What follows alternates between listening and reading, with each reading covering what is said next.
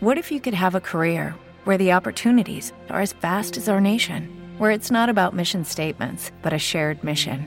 At U.S. Customs and Border Protection, we go beyond to protect more than borders from ship to shore, air to ground, cities to local communities. CBP agents and officers are keeping people safe. Join U.S. Customs and Border Protection and go beyond for something far greater than yourself. Learn more at cbp.gov/careers. Lucky Land Casino asking people what's the weirdest place you've gotten lucky? Lucky? In line at the deli, I guess? Aha, in my dentist's office. More than once, actually. Do I have to say? Yes, you do. In the car before my kids' PTA meeting. Really? Yes. Excuse me, what's the weirdest place you've gotten lucky? I never win and tell. Well, there you have it. You can get lucky anywhere playing at LuckyLandSlots.com. Play for free right now. Are you feeling lucky? No purchase necessary. Void where prohibited by law. 18 plus. Terms and conditions apply. See website for details. The upcoming presentation is a two-man power trip of wrestling podcast production.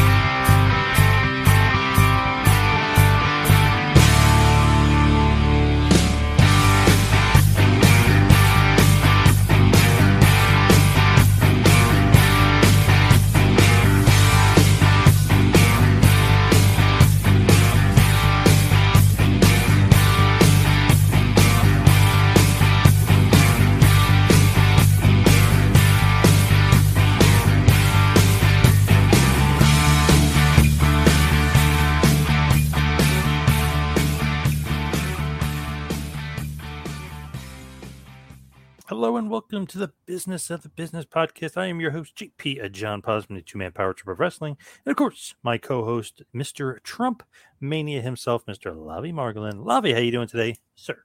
I'm doing good. I'm back from Dutch Wonderland in Lancaster, uh, PA. Um, we uh, avoided the hurricane and we're good to go. Is there like electronics over there, or is it specifically all kind of uh, old school Amish country over there? That's what I think of when I think of Dutch to the old Dutch country. No, right. That's a good question. So there's definitely that representation there, but there's like a whole like the strip where we were. It was across the street from like this big amusement park, the uh, Dutch Wonderland, and um, you know it's like all these like strip malls are like there was a big like outlet center, so like TGI Fridays and and everything like that. But it's interesting. Um, most of the restaurants are understaffed. They can't find workers. So like you'd be like, okay, we're hungry. Let's go into TGI Fridays, and they'll be like, it's a 45 minute wait, and there's no, there's only like three tables that are full just because they only have one or two servers. Ah, interesting. It is kind of uh, seems like that's a problem everywhere now with uh, less and less help, less and less workers. I feel like that's a big problem moving forward. Yeah, we need more workers, more boys. Yeah, more boys in the locker room. no, I didn't notice it in, in New York City, um, but uh, I, I had heard about it being an issue um, across the country, and that was like the first time that I really saw that.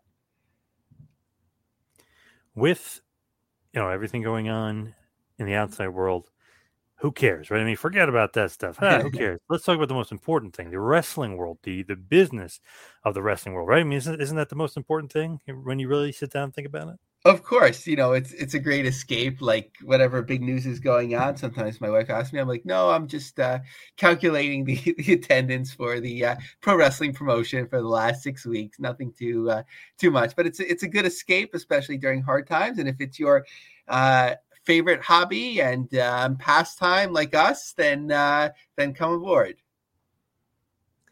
with everything going on let's talk about the post-pandemic non-wwe domestic pro wrestling attendance. I love that long title. It feels like the aew side of things is really doing well really hitting out of the park.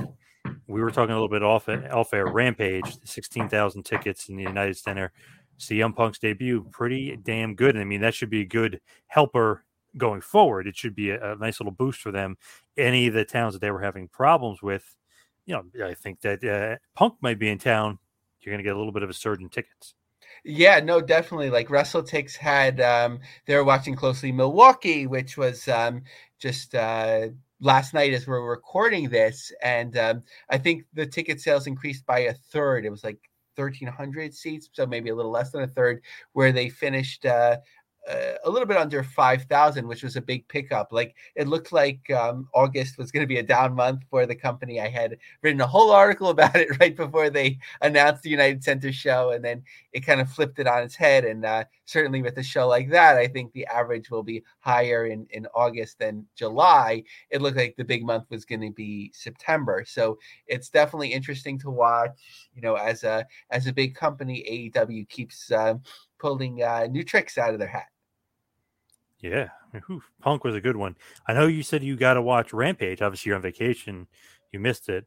I watched it live, and then I actually went back and watched it again because sometimes you watch it one time, you're like, okay, I got the sense and the general reaction was like, okay, that was one of the biggest pops I ever heard.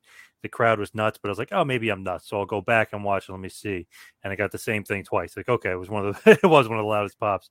I had to get some clarification for myself. I'm like, yep, okay, I wasn't dreaming. Like, uh, that was awesome. It was quite a damn uh, reaction. You hope that leads to more ticket sales just by like the good feeling nature of it. Yeah, no, it definitely, you know, creates buzz. It puts it, you know, on the radar again for everyone. Like they're obviously very solidified as the number two company, but sort of the feeling that I have is that they have more momentum than WWE. So like you have all these established fans that are casual, so they'll know John Cena and Roman Reigns. So something like that would take years and years to change. But for people that are really watching closely, a lot of people are enjoying what they're doing, or at least most of the time. We have to listen to to John and and Justin's uh, reviews to see how things are really going. But um, but there, there's a lot of interesting things going on, no matter where you stand, and you kind of like want to have your eye on things. So Punker obviously sold those 16,000 seats in the United Center in Chicago just by the thought that he was going to be there. So when people know he's going to be there, I think that uh, it, will be great. Obviously, the pay per view all out's already sold out, but he's in one of the main events against Darby Allin. So I think that the buy rate is something that we're going to have to pay close attention to, not just the tickets, which was already sold out because they already sold out the billion. I think the buy rate is going to be big for this one. Yeah, I think um, certainly you get like you know don't I, I, think they know not to, but like even when they have the shows in Chicago beforehand, not to have him in a match or like give something away. Like there's always like you can have a great storyline build and and that's one of the biggest payoffs but certainly like when you have somebody established come in the first time they come on screen and then their first match um, there's a lot of value to that i think that's a lot of the peaks except if somebody's in like a big feud or like you kind of you figure out a big money match so, with AEW aside, let's talk about a little NWA. Are they all sold out for all their shows? I know that's coming up very, very soon. Is pretty much sold out or not yet? Okay, so the um, 73rd has been sold out for a couple of weeks. Uh, EmPowerrr is um, getting really close. Um, the last WrestleTix update was uh, 801 seats of the 856, so 94% a couple days ago. I think they'll sell out. The Powerrr, um, you know, have the smaller setup that they can easily expand if they need to, but um, those won't. Uh, they might sell out the setup, but they won't come close to the other numbers. It's uh, around 300 for both of those shows, which I think is fair. I think it's, I think it's a big, big win for the organization, you know, that weekend. Like you'll have two sellouts and, you know, decent crowds for TV tapings relatively, and you're in the same place for four days. And, um, you know, there's articles uh, out there with Billy Corgan sort of talking about establishing this as, as a regular thing. I don't know if it'll be four days in a row, but sort of like having it become their regular place or one of the regular places. Maybe they'll alternate alternate between Atlanta and St. Louis or park themselves here for a while. It'll be something interesting to watch. With MLW, speaking of them, um, I know we kind of going through like who's hot, who's not, who who's selling tickets, who's not selling tickets. MLW is it canceled in Dallas? What's going on with that show? On the yeah, no, it, it was kind of a weird thing because um, you know reasonably they said like, hey, COVID is spreading too much in Texas, so um, we're canceling this and you know we'll reschedule back in in the city later they had so as of that like before they canceled i had counted um, not too much beforehand 508 of the 512 reserved had been sold plus there was Gen- ga audience um, the seating then expanded to 688 um, and Court said that there would be about 750 to 800 GA. So it looked like, you know, 1200 to 1400 potential seats. And that venue had looked great on TV, especially when they got people to throw garbage and, and stuff like that after a hot Von Erich feud. So I thought that was a great building for them. But then they announced in March that uh, March 2022, that's when they would actually be back. And um, and that's in a uh, uh, a different venue at Gilley's, which has hosted wrestling before, and that's a 3,800 seat venue. So that should be interesting. I think that would be a challenge to fill that one, but maybe the timing worked out better, or maybe um, I don't know. You could get better lighting there for television. Although the NYTEX arena, I think it was called, uh, is called. Um, that one looked great on TV. So I don't know. Sometimes it's dates or a better deal, but usually when you cancel a show, you return to the same venue. But maybe that just wasn't going to work out this time. With that, it is like a, a war game.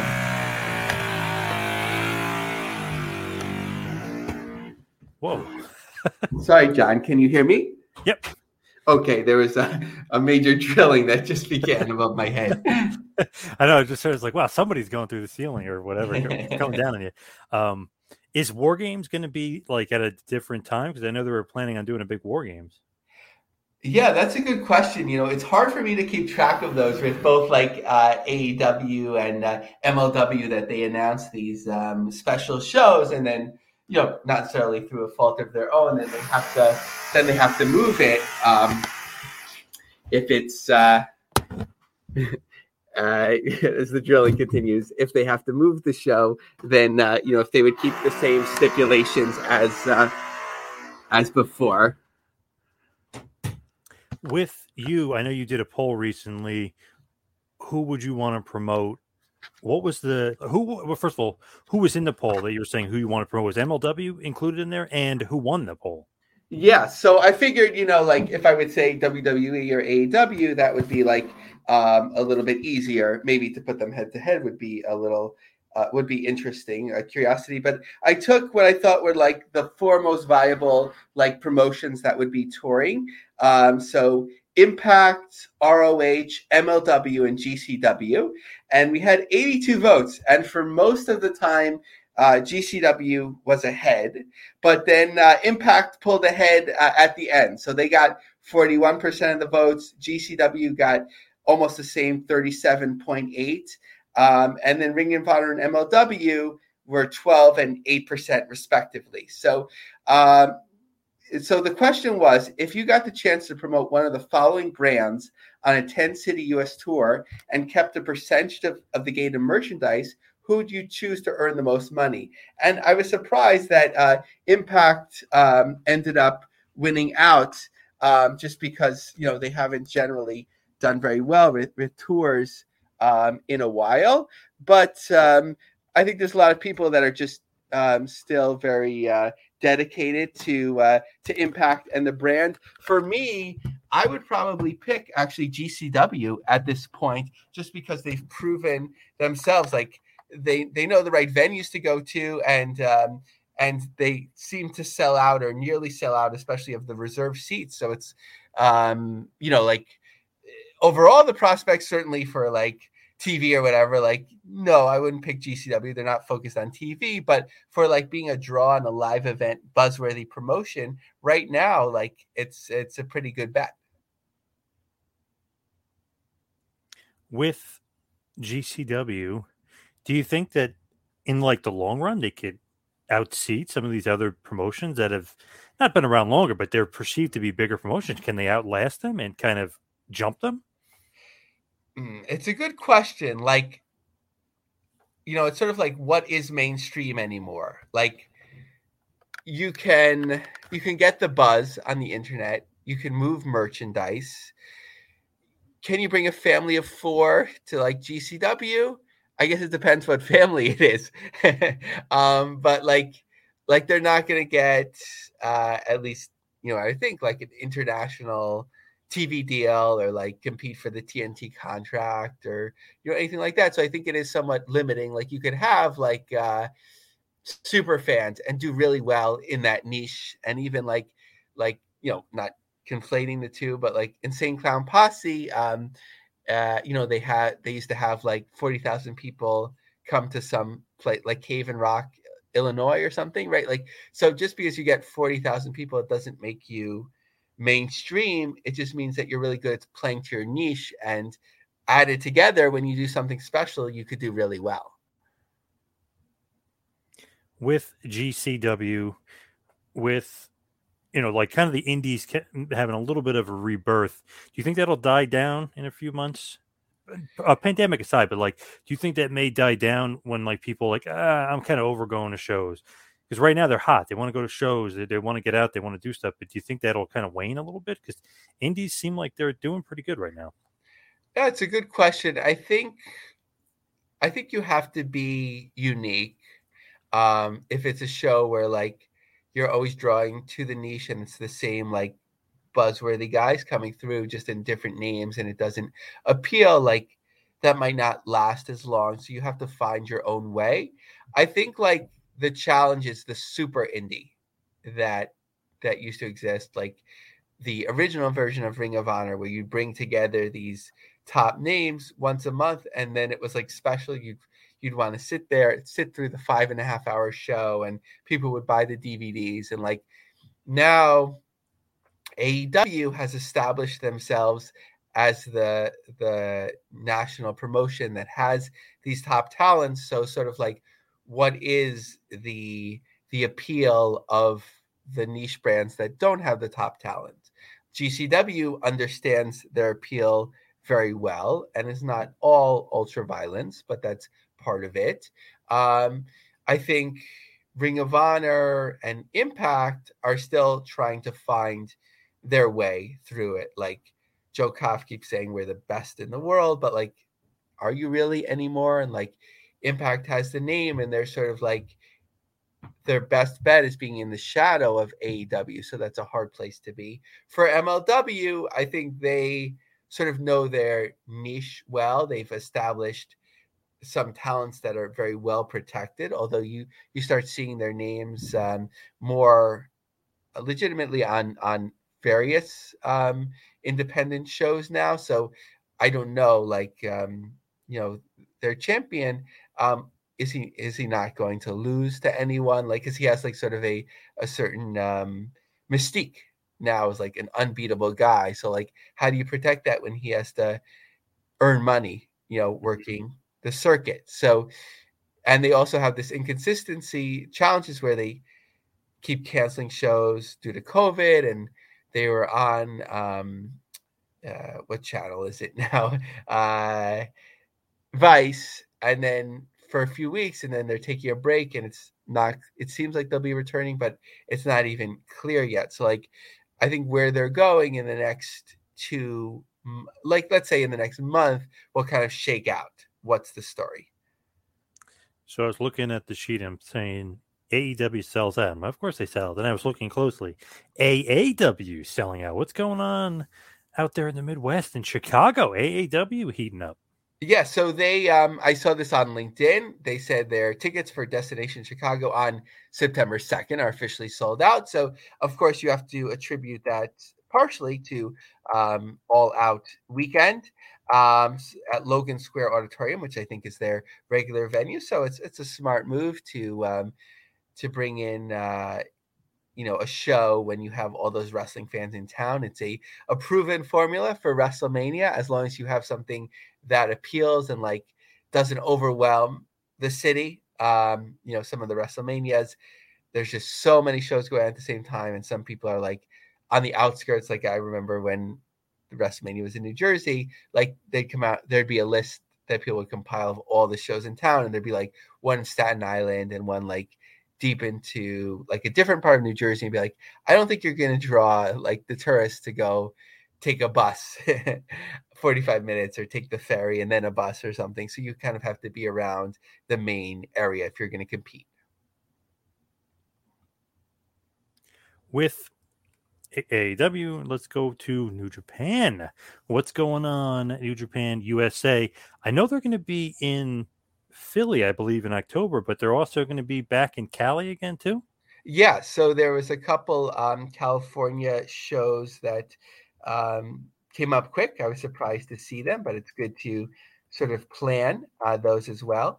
Um, San Jose Civic Center um, on November 13th, and then Riverside, California, the Riverside Municipal Auditorium on November 15th. So, um, you know, both venues in terms of the setup, it looks like Riverside actually looks like it'll be a little bit over a thousand set up. San Jose looks like it'll be about 2,500 set up. So they sold between, mm, as of a week or two ago, about if you were to average them like 25% of the tickets, um, which is just a few hundred, I think like we have to have lowered expectations for New Japan USA, like sort of as they figure themselves out. I think sometimes they are still kind of getting their feet wet. Like if we look at the next few months, like, okay, so last I think it was last month or this month, um, right? They did really well in in California, the torch at the LA Coliseum. That was a win.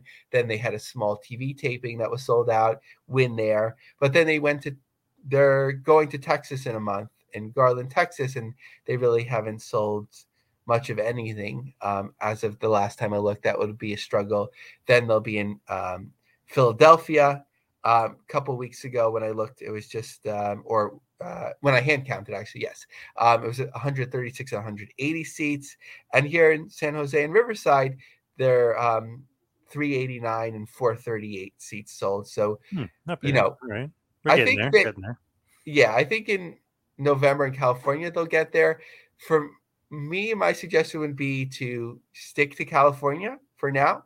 If it's sort of like a um, a regular show. If you have something special to show and you know you could bring in all the talent from Japan and you have a unique appeal, maybe AEW get you get some more of their talent to supplement things. Although I don't know if that serves AEW best, then maybe you could do a show out of the region. But I would just stick to uh, to the coast in in California. Um, you know, at the moment as they sort of figure themselves out. But interestingly, they kind of are the um, in terms of a national promotion. Um, depends how you count GCW, but of like uh, promotions with like big names, they're they're the most proactive right now compared to Ring of Honor, MLW, um, and Impact. With New Japan, I feel like I don't know, like they could be doing better in the US, but it's weird. They don't really promote it. Then they'll do two shows back to back. I mean, it, it's weird. Some shows they promote, some shows they don't. Like I didn't even know they were in Philly until a buddy of mine was like, "Oh, Minoru Suzuki." I'm like, "Yeah, what about him?" He's like, "Oh, I think he's going to be in Philly for New Japan, and I think he's going to be in GCW." So I was like, "Oh, that's pretty interesting." But it's like I saw GCW promoting. I never saw New Japan promoting their own guy. Very strange. Yeah, like, and and that is the strength of GCW as well, where like you take somebody from a different brand and like just dropping them into this world like it just feels special like a, a crossover in a comic book or like a movie or something two different um, intellectual properties whereas like sometimes like just being part of the regular brand you know new japan can get buzz but like it just feels like a little bit ho-hum like with talents from new japan or if it's like a ring of honor show it's hard to like build up a buzz. So i think new japan usa especially they've gone through different management iterations. I'm not sure if Rocky Romero is like is fully in charge of that now or, or what's going on exactly, or they're sort of overseeing it by proxy from Japan, but um, but they can probably use someone with like more of a vision or structure to that. So um, my DMs are open. no, but um, uh, you know, I think it's it's something to look at, and I'll be curious to see, especially these California shows, how they do. What about Ring of Honor? They're going to be back in Philly. Death Before Dishonor tickets going on sale soon. How is this going to sell? Yes, so you know, it seemed like things picked up for them in um in Philly, like after struggling for a while. I mean, with, with lower expectations. So um WrestleTix had them the first night as 390 on August 20th, and then the second night at 482, which is 98% sold out. So maybe if a few people bought tickets right at showtime, maybe it was an official sellout. So the the setup was smaller, but I think that's like a small win, I would say, for like recovering from that. And now here they smartly left Lakeland, Florida, kind of talking about it do, being due to the pandemic, which is fair because they've been very conservative about um, not bringing in fans when they didn't think it was safe and so on. So if there's enough time to promote it well, you know, as it's a pay per view and something they're peaking towards, you know, maybe if they set up more chairs, maybe they can do 600 or or more. Um, but I think it'll be it's sort of like the best option right now. It's not like too ambitious a venue, and like you'll get several hundred and, and it'll look fine on TV, and you just kind of go from there with it. So business wise, and obviously you'll know this a lot better than me, why book a building two nights in a row? Are they getting some sort of discount from the building? It, does it end up being cheaper? Is it smarter? Is there so much of a intake of, of fans wanting to come to the show they had to go to two nights? Like, what what's the reasoning behind that? Yeah, I think like logistically, it's it's cheaper. Like if you imagine like the load in and load out time, um, you know, I think a lot of these buildings aren't necessarily union, but but just like to get a truck and move things along and venues, you know, especially now, like I mean, some venues are being booked, bigger venues are being booked a lot actually, but um, but in terms of smaller venues, they're they're happy to to sort of give a discount to have two nights in a row, but generally um, the promotion will suffer for that. In this Ring of Honor case, it was actually they did better the second night. I remember um, for several years, like even when Ring of Honor was doing very well at the box office, like over a thousand fans per show, like the second show was just like they even put Samoa Joe on once, like in in New York, and like the first show had sold out, and like the second show was just a few hundred, even with Samoa Joe returning like for one night. So it's not easy, but sometimes logistically it just makes more sense. Like I was actually asking about, I was sort of like wondering aloud um, about AEW booking Miami two nights in a row, and um, uh, sort of like if that makes sense because like it was the venue that they did the worst quote unquote in. It wasn't a disaster, obviously, but sort of like where they did the least ticket sales because of a variety of factors when they first opened up going on the road again, and then um, someone I know at AEW had sort of explained, uh, sent me a, a message and explained, um,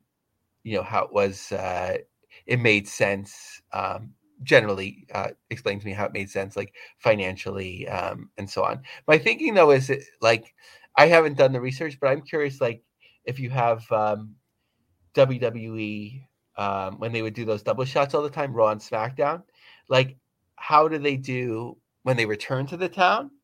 And how does it compare when they were there before the double shot?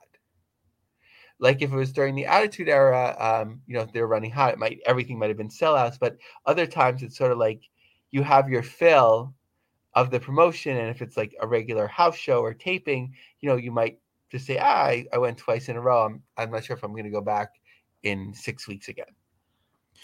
There's got to be two factors to me wallet fatigue and just wrestling fatigue. Like if if you keep going all these shows and and they keep running the same town, it's like, oh, they're here again.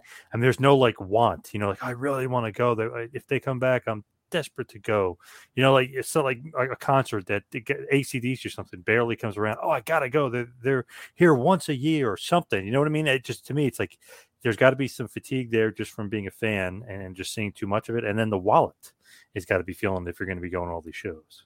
No, that's a great point. And like reminds me of something I haven't thought about for a while. Like my favorite place to see wrestling had been like Madison Square Garden, WWF in the 90s.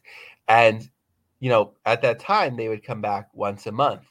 But you weren't coming back necessarily because it was WWF. They would shoot an angle at the previous show, at like maybe the main event that actually took place before intermission. And if there was something controversial about it, they'll be like, okay, um, we just signed a rematch, or now there'll be a tag team, or this person will be banned from ringside because the result wasn't fair. And then you want to come back because of that. And it's not just like the brand constantly touring. With 2300 being a big place and uh, talking about fatigue, I mean, ROH is running there back to back. MLW is running there again after they just ran there in July. New Japan is running there. I mean, is there going to be some sort of um, fatigue there for all the Philly fans? Because this is a huge place for wrestling, but how many shows and how many people can you get in that building? No, it's a great question. Like, I feel though, if any building can be sort of like uh, hold up to it, it would be the 2300 Arena, just because it has been used like that for so many years. I don't think there has been a point where there's been the volume of national brands now passing through to have like four national brands regularly running there. And then I think there was like um, a show with Matt Hardy and, and other all these other names um, that's that's having a show there too. So if you're if you're in Philly and just going to look for wrestling, it might burn you out. But I think they have like enough of a base or like rotation appeal that are really into different types of wrestling that it might hold up. You know, you don't need that many to have like a successful show in that venue. Now, when you were in Lancaster, PA, correct me if I'm wrong, you were watching some ROH over the air. Yeah. So, um, you know, Saturday night, 9 p.m., turned on my TV, channel two pops up, and it's Ring of Honor. So, like, it, it, was a good reminder to me that Sinclair has this big presence in terms of their local affiliates. Um, it might be, you know, any of like the over the air stations. They own a variety of each of them. And uh, they put Ring of Honor on. And it's not that hard to find. But it also goes to show that the local TV, as we know, isn't as important as it once was. Because, like, if let's say in a small town like Lancaster, 9 p.m. Saturday night, and it probably runs three other times on that station or whatever other stations they own in the market, you're getting exposure. You're probably getting like like ratings, like in terms of like casual views. Oh, wrestling's on. Okay. But I think it, it is still hard to like then come back and draw. Like and and that's the real challenge for them. Does that TV move pay-per-view buy, subscriptions to Honor Club, um, ticket sales in the nearest um, town that they run? And I would say no. But if it's enough to draw eyeballs and then you get sponsors and they did have um, you know known sponsors on, on the programming and Ring of Honor gets to keep as a division of Sinclair. They're sort of, I think they get to keep a certain amount of the the seconds or minutes of the ad time. Then that keeps them going. What if you could have a career where the opportunities are as vast as our nation, where it's not about mission statements but a shared mission? At U.S. Customs and Border Protection, we go beyond to protect more than borders from ship to shore, air to ground, cities to local communities. CBP agents and officers are keeping people safe. Join U.S. Customs and Border Protection and go beyond for something far greater than yourself. Learn more at cbp.gov/careers. It is Ryan here, and I have a question for you. What do you do when you win? Like, are you a fist pumper? a woohooer, a hand clapper, a high fiver. I kind of like the high five, but if you want to hone in on those winning moves, check out Chumba Casino. At ChumbaCasino.com, choose from hundreds of social casino style games for your chance to redeem serious cash prizes. There are new game releases weekly, plus free daily bonuses. So don't wait. Start having the most fun ever at ChumbaCasino.com. No purchase necessary. VGW. Void were prohibited by law. See terms and conditions. 18 plus. With that and and you were kind of joking around about some of the ads that they had on the show and and different things. Did you actually watch the full show? Were you allowed to watch this on vacation? I no i uh i was just excited to see that it was on.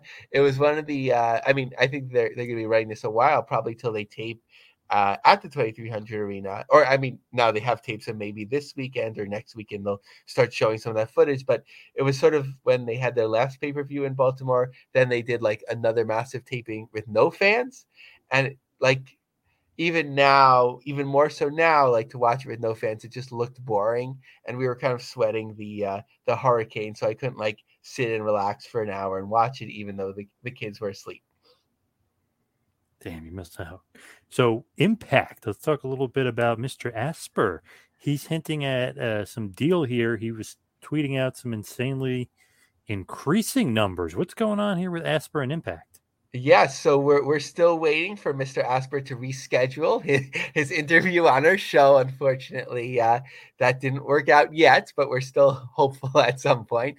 Um, but uh, he's kind of, uh, I guess he's a little bit older, and sometimes the way people use social media is a little bit different. So, um, when uh, Impact had tweeted out that Steve Maclin was facing Petey Williams on August 20th on Emergence, um, Len was inspired to uh, to quote tweet that, and he said, "Hey y'all, I am here. Was busy trying to keep up with Impact, launching so many new channel streams and products, getting pumped things." Getting pumped things. Thank you for watching in insanely increasing numbers getting new distribution deal coming soon. And these are all with exclamation marks. So he's not like like Court Bauer, and and he does come through with these things as we've talked about. He's always announcing that there's something coming, and then sometimes you're like about to give up, and it does come through. But Len Asper doesn't really use Twitter like that, so it just made me think like, hmm, what is going on? Like he doesn't like announce like, okay, we're on Plex now. We're so excited. Um, you know, they might do a, a press release about it. So it does make me curious to be like, what distribution deal is coming? With that sometimes I don't know if he's really what I mean, but in the past, Impact, especially Dixie or whoever, you know, you make these grand claims or you say, "Oh, this is going to happen," and then never happens, never comes to fruition. I guess typical promoter speak. You don't think that's what's going on here? No, I think like I mean maybe he just something about whatever outlet it's going to be excited him more than others. Um, and usually these deals take a while, but like he doesn't really tweet much, and it's, it's sort of like you know off and on. If you look, you know, it doesn't take long to scroll back, and then it's like older posts from months and months ago just take a minute to find. So um, I think there's there's something going on, and I'm I'm curious to see what it is. MLW, like we kind of said before, and we we brought this up, they canceled Dallas show, moved to Gilley's. with them doing stuff like that, is that going to end up hurting them in the long run? Because we were kind of saying before, like, all right, they're on Vice, they're not on Vice. Like, fans need to kind of attach themselves to them. They kind of need to get a little more, I don't know, more shows out of them. And I know they taped a bunch when I was at the uh, 2300 arena, and, and that'll last a while. But I feel like they got to keep it consistent. Like they they got to make sure that if they promote something, no matter what, you got to hit on it. You know what I mean? You can't uh, ruin expectations, or you can't not have a show that you promoted. And moving at a venue or moving a date, it's fine to a certain extent, but at what point are the fans going to say, "Ah, forget about it"? I I even forgot that show was happening because they changed it so many times. Yeah, no, it's it's not ideal, and you know if it's if it's being done for pandemic reasons, like I'm not going to criticize them for it, but it, it does make it hard like in the long run when you're excited to go to a show and you know they were they were doing well with, with their ticket sales at that smaller Dallas venue and then you know if it's bumped up six months maybe you still want to go or maybe one venue appealed more than another from what I understand Gilley's is in a, a better location but I don't know um yeah it's hard with this inconsistency like across the board we know they're on beIN Sports mm-hmm. um but most people don't have that. Um, we know they had been on um, Vice. We're waiting to see if they're going to return, especially um, Dark Side of the Ring already announced their um, schedule. So yeah, good trailer too. Yeah, so I'm curious to see, um, you know, if they're going to be paired with that, and if they are, that would have to happen soon. If they're back Saturday afternoon at noon, you know, I would take that every day of the week, but you know, it doesn't cost you more for production. You're just running the same shows, but it is kind of a shame in terms of not getting more of an opportunity. Um, I mean, TNA, like, right, the first time they got on uh, Spike TV, it was like Saturday night, um, maybe at 11 or midnight, somewhere around that. And everyone was dim on their prospects, but then they showed, hey, they could draw rating at this time, and then eventually became like sort of the centerpiece programming along with UFC and and did really, really well for a number of years. So, you know, you get a foot in the door, but then even with their um, digital distribution, you know, if you had watched them on um, what was everyone was talking about how much money they were making from the deal, or you know, not specifics, but that it was a good deal for them in the zone. Um, as as you taught me, right? Another one of my mispronunciations, I would say dozen. Um, so that's done, and then they keep saying that they'll be off YouTube soon. So that you know, so then you don't have that. So where will it be? You're right. There's like a lot of disruption, and uh, you know they have to settle in. I think once, if the if and when they do, let's say in a month, then they'd be off and running. But you sort of have to get going. So, the Dark Side of the Ring, September 16th, returned at 9 p.m. Season three will have seven episodes The Plane Ride from Hell, Chris Kanyon, FMW, Johnny K-9, Luna Vachon, XPW, and the Steroid Trials. And yes, Jerry McDevitt will make an appearance on one of these episodes. I'm going to guess it's a steroid trial episode. That's going to be very, very uh, intense to say the least. Love Jerry, great guy. Um, but will MLW have programming uh, alongside Dark Side of the Ring? Because I think that that would be huge. I think that's what you need. I think that's if they can kind of massage that, make that happen, that would be great. You get the full night of wrestling, and then we get more eyeballs on MLW because Dark Side of the Ring is very popular. Yeah, I think that's the real test in question, and um, you know, and they have the footage uh, ready to go. So, you know, if it's going to happen anytime soon with Vice, that that would be it. Otherwise, you know, if they're still being picked up by Vice, then you know you go with that. But like, I wouldn't have high hopes for it unless like they're able to prove themselves further down the road. Now let's go on to a little bit of lucha. Nike Air Force One. What is going on? They have lucha libre inspired Nike shoes. Yeah. So you know, as we talked about a few um, episodes ago, like lucha libre, it's sort of like it's in the culture, not only Mexican culture, but in the U.S., it's very you know well established. Sort of like everyone recognizes, like, oh, that's a wrestling mask, a lucha mask. So. Um, the Lucha Libre Blazer Mid Air Max 90 and the past 2006 AF1 and Dunk High. I'm not a sneakers guy, so like, sorry if you are a huge fan of that, but you know, they look really cool to me. They do look like a mask. Um, and I could see someone wanting to collect them. If somebody wanted to give me a pair, I would, I would think it would be cool um, to have them. But like, look, a huge brand like Nike and and that's what they're featuring. It just goes to show how well established Lucha Libre is, and it also goes to show that it's still sort of like a missed opportunity in the US. The right formula hasn't been there yet. Like Rey Mysterio, certainly in WWE, has carried that flag for many years, but other efforts, specifically with like Lucha on television, haven't really penetrated much except like short bursts going back to uh, at least to AAA in LA, where they had some really hot shows. And of course, you have Mil Máscaras in late 60s or 70s, but there hasn't been like a well established promotion or um, television show that was lucha centric. And um, yeah, and, and people are still trying to figure out that formula. With another kind of lucha thing, is there a museum in El Paso coming to be for the Lucha Libre? Yes. So um, the let's see here. It's a it's, it's an exhibit at the El Paso Museum of History. So you see this every once in a while at, at different museums, like something um, paying respects or homage to Lucha Libre. So um, I was joking that it said face masks are required. So I think it should be Lucha Libre face masks are required. With that uh, museum, you're going to be going.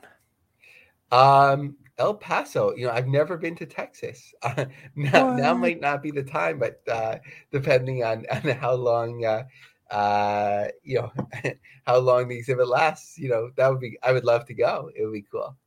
Damn, I've been to San Antonio a few times. I've been to Dallas. It's pretty nice down there. It does get extremely hot and humid during the uh, the summer months, but very nice. A lot of uh, good place to eat and drink down there. That's for sure. Um, yeah, like a lot of wrestling fans, uh, all my geography is contextualized. But like uh, San Antonio, home of Shawn Michaels, Alamo Dome, Royal Rumble. Yep. Yep. It's funny, the actual Alamo, you don't realize it. Insanely small. Like just in your mind thinking it's going to be this huge thing. It's pretty damn small. they were in a draw. No. I guess not. But it's funny, uh, obviously in San Antonio, legendary from the Blanchard family and Tully, and, and obviously his father and uh, Texas wrestling down there in San Antonio, Texas. Good point. And the first promotion on, on USA Network, what could have been. Yep. Good point. Hey, that El Paso Museum, they better have a lot of uh, Gory Guerrero stuff in there and Eddie Guerrero stuff, I would hope. Nice. I hope. Hope and pray. Yeah. So you, you had here some local press, but no talent was announced. What is this for? What's going on? Is this Fusion Pro Wrestling returning?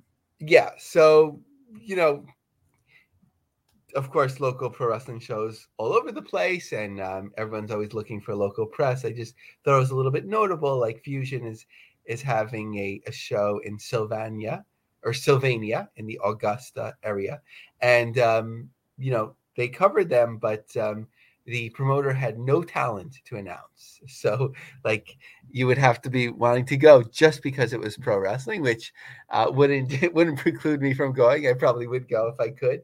Um, but like, you know, you have it's it's a missed opportunity. You get some local press, people that don't follow wrestling. Maybe they'd be curious if they recognize a name or two. But here, you didn't have anything to announce. I feel like sometimes that's not the right way to go about it. yeah, have some talent, like so people actually believe that this show, whatever you're about to put on, is actually going to happen, and it's not just uh, BS. Yeah, or at least say like past shows have included the following people, so we're we're hopeful of, of having similar talents appear. Maybe you don't want to disappoint people, I guess, too, if if you're going to be in that area, but hopefully um, there's enough people that just want to see pro wrestling or, or fusion.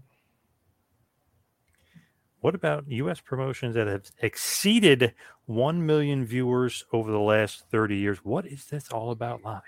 So it just got me thinking as, um, you know, uh, AEW's recently regularly exceeding 1 million. So not in terms of necessarily a an average, so not all the time, just that you've exceeded a million viewers once or more. So since since 1983, right? Like let's say like I know wrestling at the chase actually I tweet I tweeted out recently from an article they had gotten about a hundred thousand. So I don't know like when before wrestling was taking off national TV, let's say like Gorgeous George, I don't think there was as many televisions, so I don't know if you would have gotten that number. And then before wrestling went dark, you know, I don't know, maybe on Wide World of Sports, like as a feature on wrestling, maybe that exceeded a million. But in terms of wrestling promotions, we'd have to look from from 1983 and above in the U.S. to kind of see. Obviously, WWF,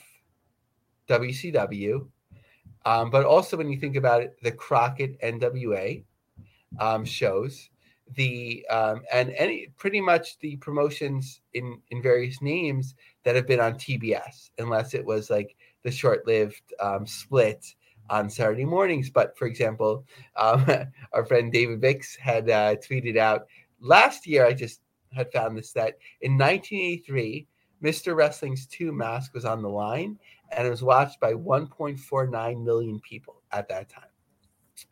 Um, so then it reminded me also for the two months or six weeks that um, Bill Watts's UWF was on TBS. I think it was the highest rated or one of the highest rated shows on cable.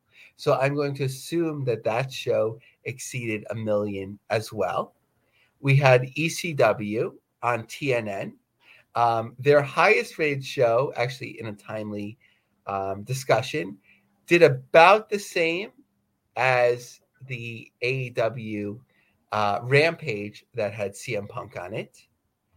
Um, of course, AEW is regularly exceeding a million now. And we often forget about it. TNA and Impact, um, once they had established themselves in prime time on Spike. Um, they were regularly doing over a million. Um, and uh, the one show where they had put everyone out there and sort of like they never recovered from it, the Monday night show with Hogan and Flair and Jeff Hardy and uh, I'm just saying the Nasty Boys because I remember they were there. Not not saying they drew the rating, although we wish a, uh, a speedy recovery to uh, to Knobbs. Uh, that show did uh, 2.2 million at the time. So with Bix, and, and it's funny what he was saying. Basically, his point was like wrestling used to be a lot more popular, which was pretty crazy. It is Ryan here, and I have a question for you. What do you do when you win? Like, are you a fist pumper? a woohooer, a hand clapper, a high fiver. I kind of like the high five, but if you want to hone in on those winning moves, check out Chumba Casino. At ChumbaCasino.com, choose from hundreds of social casino style games for your chance to redeem serious cash prizes. There are new game releases weekly, plus free daily bonuses. So don't wait. Start having the most fun ever at ChumbaCasino.com. No purchase necessary. VGW. Void were prohibited by law. See terms and conditions. 18 plus. With the Lucky Land slots, you can get lucky just about anywhere. This is your captain speaking. Uh, we've got clear runway and the weather's fine, but we're just going to circle up here a while and uh, get lucky. No, no, nothing like that. It's just these cash prizes add up quick. So I suggest you sit back, keep your tray table upright, and start getting lucky.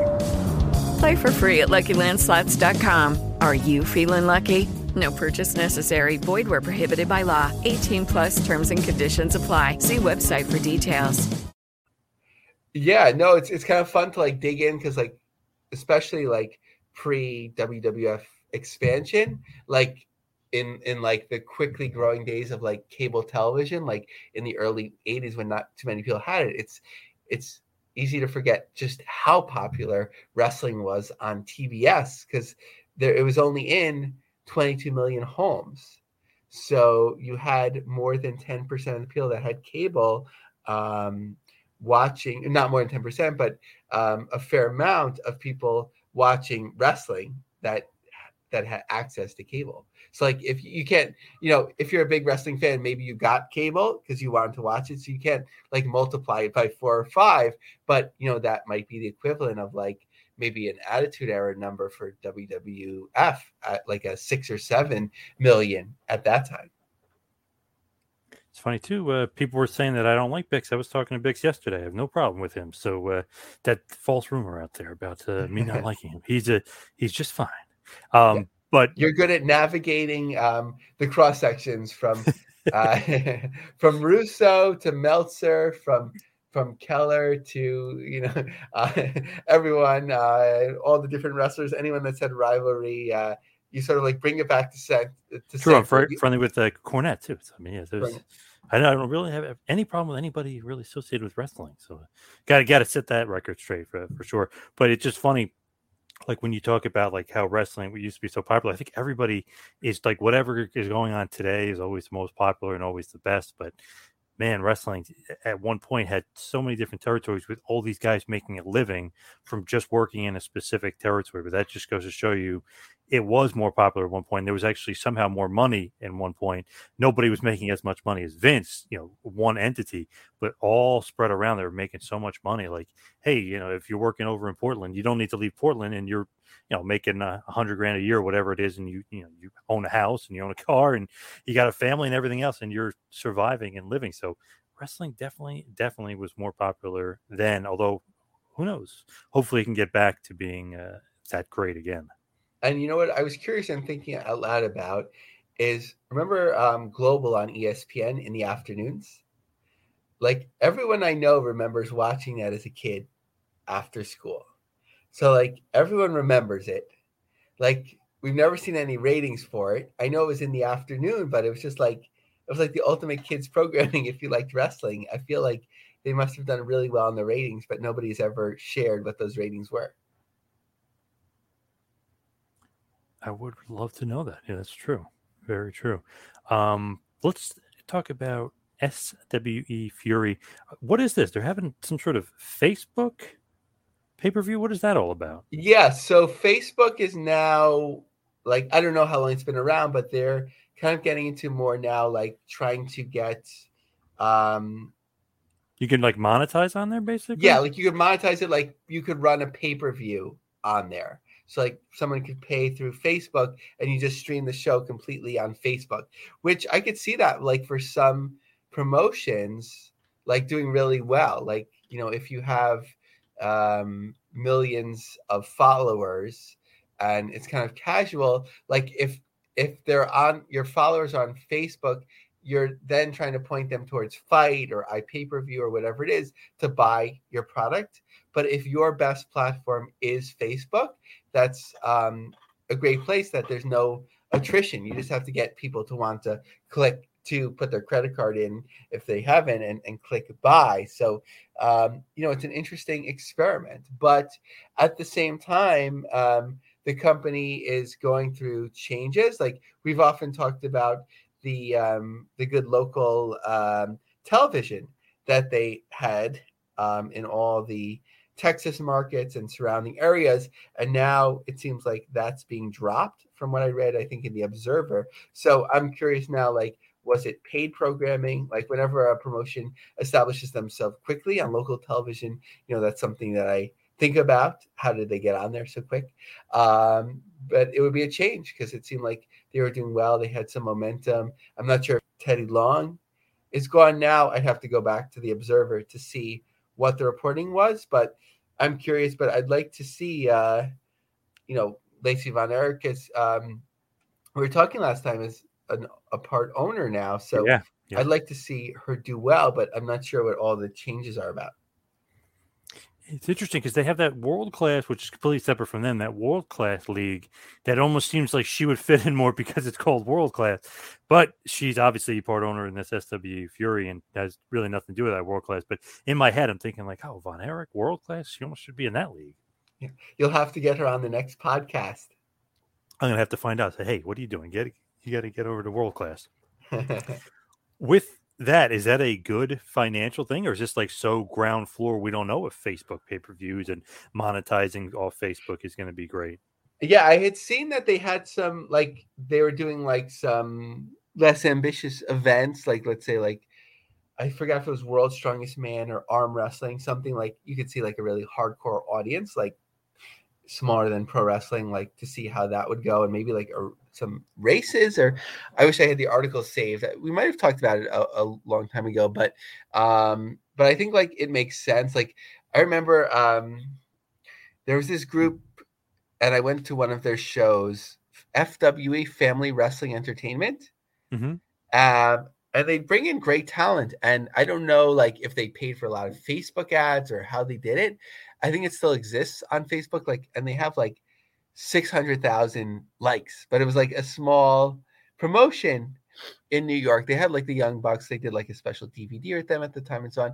So, like, if a promotion like this still existed and you have like half a million or more fans on Facebook, and if a successful iPay per view is for a small promotion is a thousand buys at 10 or 15 dollars and you get to keep ten thousand dollars like like you know it's hard to say like if if we only drew like one percent of the audience it would it would have to be like a point oh one or point five like percent. But like you know i could see that making money if you have like an engaging promotion where they they see your facebook updates and there's something that appeals that people want to hit by to me, it's, I'm always curious too. Like you said, like they have so many likes. How the, how the hell does everybody know about them? Like, is is that legit? I mean, it seems like such a small promotion to have so many likes. You know what I mean? They're not national promotion or anything yeah. like that. They were like they were here and then they were gone, and they spent a lot of money on like bringing in national talent. So my guess would be that you know at the time it was a little bit easier to do it. Like you buy Facebook likes, like you like wrestling, you like WWE, you like TNA at the time, and then like keep serving people ads, and then you'll get people to hit like. But you know, do you get if it costs you a dollar to get each person, you know, do you ever get to see that money again? That's that's the real question. With you know, talking about going back to the the post pandemic shows and like ticket sales and everything. So obviously, like we always say, AW hottest ticket in town. They're doing great It seems like ROH still struggling for whatever reason. GCW is hot. Uh, New Japan USA got to start promoting more because they sold out the one show, but then they don't promote the rest of the shows. So it seems like they need to get a better hold on things. To me, it's one of those things where it's like, wow, okay, it looks pretty good, but I just hope nothing happens COVID wise or pandemic wise that would hurt it because AEW's got a show, 17,000 coming up. Then they got, you know, 5,000, 5,000, 5, you know, they get a bunch of shows. Just hoping nothing like that affects the the hot streak that they're on. You know, they could be bad booking and it could simmer down and, and whatever, but I feel like I just hope that nothing as far as outside things hurt the business because they No, don't, the business is not point. needing that right now. Yeah, and I was sort of like wrapping myself myself in the like COVID news for like months or I guess more than a year, and like now that doesn't seem like it'll get better or sometimes worse. Unfortunately, um, like I just not watching as closely, but my my feelings are like, and please that this never happens. But if there's like a, um, another variant that just totally breaks through, then like and then you kind of have to start from scratch right or like or re reconfigure things but if it's like delta or even you know something around that um, breakthrough cases like the cities that are vaccinating people like you're having infection rates go up but people aren't it's dangerous but people aren't being hospitalized at the same rate so like those systems aren't failing. So like those cities that would be the first to shut down the people are getting vaccinated so they're less likely. And then on the other side the places that aren't doing well they're just going to keep things open anyway. So if you want to come to the town you can come but it's up to the promoter to decide you know the risk versus the reward or start pointing your shows away from those towns. So we've already started seeing the latter in terms of promoters at least you know in terms of the the story that's coming out there with ring of honor and and mlw saying like no we're not going to run these areas right now we'll we'll be back another time or we're just canceling um otherwise i don't see like i don't see a show in queens being canceled for AEW or or in Chicago just because of the the vaccination rates are so high. So I was just thinking about this because we're always talking about this sells well, that sells well, and people are always pumping up like, "Oh, sell out! I had to sell out." Back when you know our, our heyday, the golden era of fans, it would almost be a story if it wasn't a sellout. You know what I mean? During, during certain eras. So yes, it's good, but I would want to hope it gets back to the days of don't worry about if it sold out. Worry about if it didn't sell out. Like I want to, eh, you know, to, to flourish and do better. So I was just thinking of, of a house show that I went to at the end of '98. It was really a Sunday night heat tape, which was weird. This is how popular they were. They had a separate taping for Sunday night heat than they would for Raw and Smack. Obviously, SmackDown would be to come, but it was just funny. It's like little old Sunday night heat garnered a 4.5 rating for, for that show, but the dark match of the show was, and it was the reason we went. It was in Philadelphia at, at that time called the First Union Center. You had to get tickets to this show. They would give you a flyer to get tickets for WrestleMania 15. And when we got the flyer, we immediately sent the tickets. We got first row. So that's we were very very good foresight. We were very smart fans at that point. The dark match main event: Steve Austin defeats Kane, The Rock, and Undertaker in a fatal four way with Big Boss Man as the referee special stunners to Vince and Shane McMahon. Shane times about, I think, 18 stunners. Awesome show. But it's just funny to think like that show, okay, 20,000 people in attendance in Philly for a Sunday night heat taping with a dark match featuring Steve Austin. No, that's a great point. And- those shows were fun when you'd have like the I guess you'd call it quadruple threat or Yeah, um, yeah. or like they'd have like random tag team Fatal four ways and stuff. Yep. Yep. Or like even when it was so hot, you'd be like, okay, Steve Austin against Haku at the Garden sold out. Steve Austin against the Bossman at the Garden sold out. Like it didn't really matter just because the product was was so hot. And it's a great point. Like, and also what I was thinking when you were talking about is like what constitutes a sellout, right? Like now you you put like a huge ramp and you're like draping behind it, and like for like SmackDown, you'd be like Madison Square Garden is sold out at ten thousand fans. Be like, wait, the garden holds 20,000, you know, so like what, right. It used to be like looking at that, but right. Like when I was a kid, like my vision of like what WWF and wrestling was, was skewed as well, because like I mentioned, I would go mostly to Madison Square Garden, and it would look, you know, it wasn't always sold out, but in the early 90s, it would look pretty full. So I figured wherever they went, it, you know, whatever, Philadelphia, Chicago, maybe that was the same, but I didn't even realize that much about these small areas. It was only like 92, 93 when they were like, we're taping in a casino in upstate New York. Uh, and I'd be like, what? Like it was suddenly like, I remember um, Sean Waltman was talking about how he could tell the company had fallen so far because they were taping Raw at a high school gym and you could see the big clock behind you, kind of like it was an independent show. Ah, damn. Yep. Times were changing and the business was uh, going a little bit uh, downhill, obviously, compared to where they were in the, the golden era of the Hogan era. But they would see that again with Steve Austin and those crazy, crazy crowds. And that was an awesome Sunday Heat taping slash like house show that uh, that I attended. Great stuff. But let's head towards the plugs. Follow me on Twitter and Instagram at Two Man Power Trip. Check out the website tmptempire.com. Of course, Patreon patreon.com slash tmptempire. Lavie, what do you got? Sure. Uh, follow me on Twitter, Lavie L A V I E M A R G, and check out my longer form articles on lioncubjobsearch.com. All right. Great stuff as always, Lavie. Thank you, everybody, for tuning in. We'll see you right back here next week for a little business of the business. See you next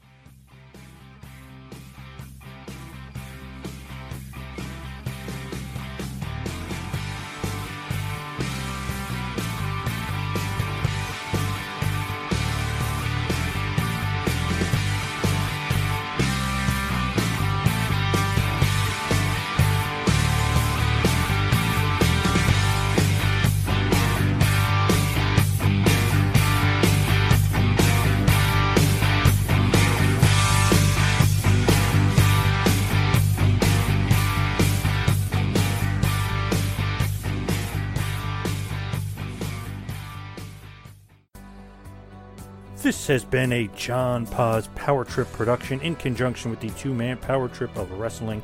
You could follow us on Instagram and Twitter at Two Man Power Trip. You could check us out on Facebook. You could subscribe on YouTube. You can go to patreon.com slash TMPT Empire to become a patron and also check out the website tmptempire.com and buy a shirt at prowrestlingtees.com. Two Man Power Trip, where the power lies brother.